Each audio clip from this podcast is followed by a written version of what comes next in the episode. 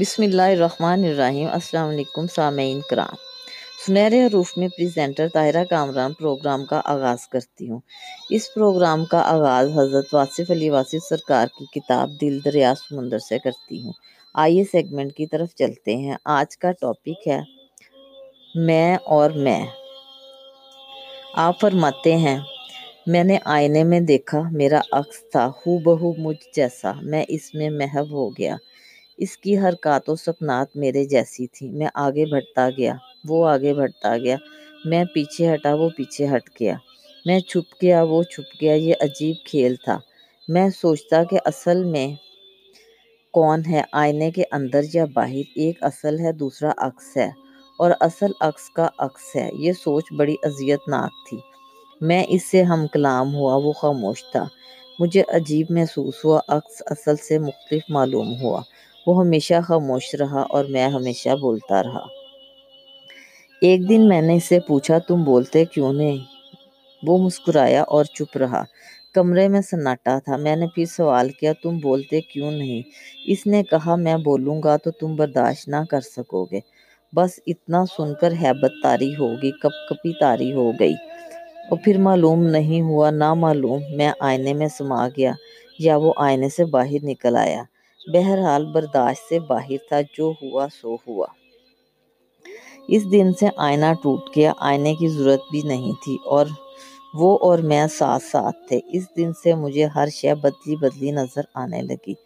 مشرق سے نکل کر مغرب میں ڈوبنے والا سورج یوں معلوم ہوا کہ یہ نہ کہیں سے نکلتا ہے نہ ڈوبتا ہے۔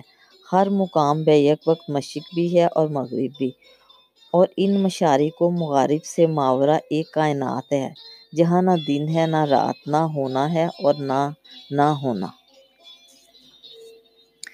اس دن سے مجھے یوں محسوس ہوا کہ میں ایک طویل ماضی کی انتہا ہوں اور ایک طویل مستقبل کی ابتدا بھی میں ہوں۔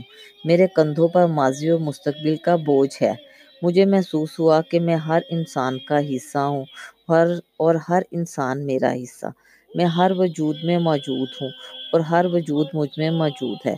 دنیا میں ہونے والے ہر جرم کی ذمہ داری مجھ پر ہے، اور نیکی کا بھرم میرے ہی دم سے ہے۔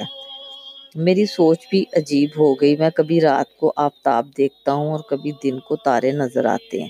خوابوں میں جاگتا ہوں اور بیداری میں خواب دیکھتا ہوں۔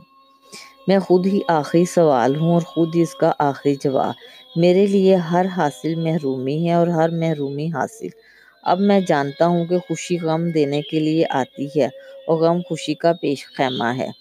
میں اس بڑھیا کے بارے میں بہت سوچتا ہوں، جس نے ساری عمر سود کا کاتا اور آخر کو اسے الجھا دیا۔ میں ان محنتوں پر روتا ہوں جو رائیگاں کر دی گئیں۔ میں اس عابد کے بارے میں بھی متفکر ہوں، جس کو عبادت کے زوم نے محرومیاں عطا کی۔ میں جانتا ہوں کہ میں کچھ نہیں جانتا، لیکن مغرور عالم کی عاقبت پر مجھے افسوس ہے۔ میں ان کی حماقت پر حیران ہوں، جن کے سر پر کتابوں کا گٹھا ہے اور جن کے دماغ اور دل خالی ہیں۔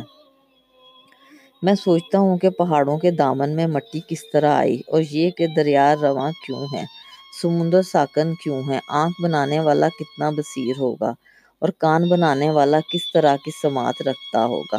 میں تحیر میں ہوں کہ کہ کسی درخت کا کوئی پتا کسی پتے سے نہیں ملتا۔ ہاتھی کو پیدا فرمانے والا چونٹی کو کس طرح تخلیق کرتا ہے۔ میں اپنے دوسرے میں سے نجات چاہتا ہوں، لیکن اس کی گرفت مضبوط ہوتی جا رہی ہے۔ وہ مجھے عجیب داستانیں سناتا ہے اور کہتا ہے کہ یہ کائنات ایک گہرا راز ہے۔ رنگ آواز پیدا کرتے ہیں اور آواز کا رنگ ہوتا ہے۔ عجیب کشمکش کا عالم ہے۔ سوچتا ہوں تو خیالات تھک جاتے ہیں۔ انسان دنیا میں کیوں آتا ہے، اور اگر آیا ہے تو جاتا کیوں ہے؟ میں سوچتا ہوں کہ لامکان میں رہنے والا ہر مکان میں موجود کیسے ہے، اگر موجود ہے تو لامکان کیا ہے؟ میں غور کرتا ہوں کہ اگر میں آزاد ہوں تو مجبور کون ہے؟ میرا آنا اور جانا میرے بس میں نہیں، تو میرا ہونا کس کام کا؟ میں ہسارے وقت کو توڑ سکتا ہوں، لیکن میرے گرد آرزوؤں کے پہرے ہیں۔ میری خواہشات مجھے جکڑ رہی ہیں۔ میں اپنی ملکیت کی ملکیت بن چکا ہوں۔ میں جسے چھوڑ نہیں سکتا، اسے میں نے حاصل کیوں کیا ہے، اور میں جسے حاصل نہیں کر سکتا، اس کا خیال چھوڑتا کیوں نہیں؟ عجیب مخمسے کا عالم ہے۔ کل تک میں تاریخ ساز تھا، آج میں تاریخ کا طالب علم ہوں۔ میری تاریخ جمود کا شکار کیوں ہے؟ اس کے کچھ اوراق پھٹ گئے ہیں، ان پر کیا لکھا ہوا تھا اب مجھے کون بتائے گا؟ میں سوچتا ہوں کہ وحدت ملت اور تفریق ملت میں کیا فرق ہے۔ میں سوچتا ہوں کہ دولت کی محبت انسان کو بے حس کیوں کر دیتی ہے۔ میرا بھائی جس کارخانے میں ملازم ہے، میں اس کا مالک ہوں، پھر بھی میں اس کا بھائی ہوں۔ اس کو چیتھڑوں میں دیکھ کر میرا قیمتی لباس جھلس کیوں نہیں جاتا؟ میں بے بس ہوں، مجبور ہوں کہ میں اعلیٰ قسم کے کھانے کھاؤں اور بھائی اپنے کمزور نصیب پر صبر کرے۔ میں یہ سوچتا ہوں کہ وہ لوگ کہاں ہیں کرامات کا دعویٰ کرنے والے؟ میرے گرد و پیش کیا ہو چکا ہے، کیا ہو رہا ہے؟ مجھے اپنے بارے میں فکر کیوں نہیں ہے؟ دروازے بند کر لینے سے طوفان تھم تو نہیں جاتے، حقائق کو دیکھ کر تو نظر انداز نہیں کیا جا سکتا۔ ایک طرف مہمانوں کی جلغار ہے، دوسری طرف گھر میں بھی وحدت فکر کم ہے۔ کیا بنے گا؟ گھر والوں کو ایک خیال میں اکٹھا کرنا ضروری ہے۔ بد نصیب لوگ ملک کو بد نصیب سمجھ رہے ہیں، خوش نصیب اسے خوش نصیب کیوں نہیں بناتے؟ میری دعا بھی بدل گئی ہے۔ میں دعا کرتا ہوں، اے اللہ مریضوں کو ظالم ڈاکٹروں کے عذاب سے بچا، شریعت کو علماء سو سے بچا، طریقت کو خرقہ سالوس کی دسرت سے بچا۔ میرے اللہ ہمیں ہمارے اعمال و خیال کی عبرت سے بچا۔ میں یہ دعا نہیں کرتا کہ دشمن مر جائے، میں کہتا ہوں کہ دوست زندہ ہو جائیں، جذبے بیدار ہو جائیں، عزم پیدا ہو جائے، وحدت افکار و کردار حاصل ہو جائے، اس قوم میں یقین کی دولت عام ہو جائے۔ میرے اللہ ہمیں ہمارے وسوسوں سے بچا، میرے اندیشوں کا منہ کالا کر، ہمیں اپنے دعووں کی عظمت سے متعارف کروا۔ میرے مولا تاریخ کی رسوائی سے بچا، ہمیں معافی کا راستہ دکھا۔ میرے مولا اس ملک کے نوجوان طالب علم کو اس ملک کی صحیح خدمت کرنے کی توفیق عطا فرما۔ میں خواب دیکھنے کا قائل نہیں، میں جانتا ہوں کہ خواب دیکھنا یا خواب دیکھنے کے خواب دیکھنا در حقیقت حقیقت کو نہ دیکھ سکنے کے اضطراب کا نتیجہ ہے۔ خواب اس وقت تک حقیقت نظر آتا ہے جب تک ختم نہ ہو۔ خواب میں خواب کو خواب سمجھنا اتنا ہی مشکل ہے جتنا اپنے آپ میں ڈوب جانا۔ خواب جھوٹا ہو تو عذاب ہے، مصیبت ہے، اور اگر خواب سچا ہو تو بھی تعبیر کا انتظار بے قرار رکھتا ہے۔ ایسا خواب بھی کیا دیکھنا جس کی تعبیر سمجھ میں نہ آئے۔ خواب کی اونچی اڑان زندگی کے تنگ ہونے والے دائرے کو توڑ نہیں سکتی۔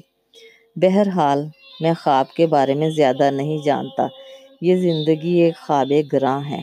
ہم سب نیند کے سمندر میں ڈوبے ہوئے ہیں، جب آنکھ بند ہوگی تو آنکھ کھلے گی۔ میں بہت کم خواب دیکھتا ہوں، وہ مجھے سونے ہی نہیں دیتا۔ ہاں البتہ ایک دفعہ میں نے خواب دیکھا، میں قائد اعظم رحمت اللہ علیہ سے ملاقات کے لیے جا رہا ہوں۔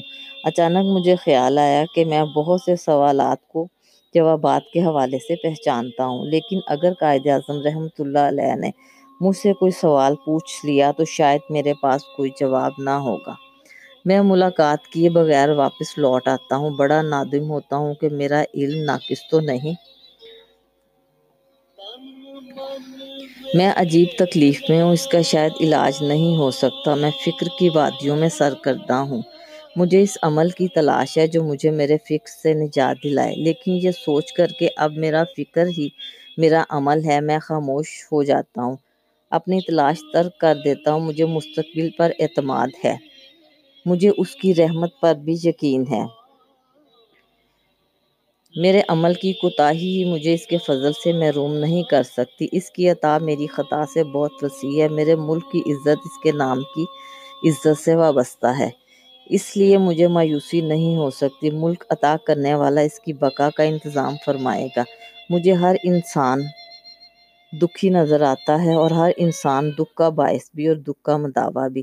ہر بیماری اپنے قریب ہی اپنا علاج رکھتی ہے۔ اب میں سوچ رہا ہوں کہ مجھے اس ساتھی سے نجات حاصل کرنی چاہیے جس نے میری سوچ کو پراگندہ کیا۔ مجھے دوسروں سے مختلف خیال کا کیا حق ہے؟ لوگ جو کچھ کہہ رہے ہیں ٹھیک ہی ہوگا، خدا کرے ایسا ہی ہو۔ میں تو اپنے بارے میں ہی سوچتا ہوں، مجھے بھی غافل ہونے کا حق ہے، یہ حق مجھے ملنا چاہیے۔ میں چاہتا ہوں کہ آئینے والے میں کو واپس بھیج دوں، لیکن کیسے؟ آئینہ تو ٹوٹ چکا ہے۔ تقرب الہی کے مختلف ذرائع اپنی اپنی جگہ پر مسند و معتبر ہیں، لیکن تقرب الہی کا آسان ترین راستہ کسی کے فیض نظر سے ملتا ہے۔ آج کے سیگمنٹ سے اتنا ہی، گفتگو کا یہ سلسلہ جاری و ساری رہے گا۔ خوش رہیں، آباد رہیں، اجازت دیجیے، اللہ حافظ۔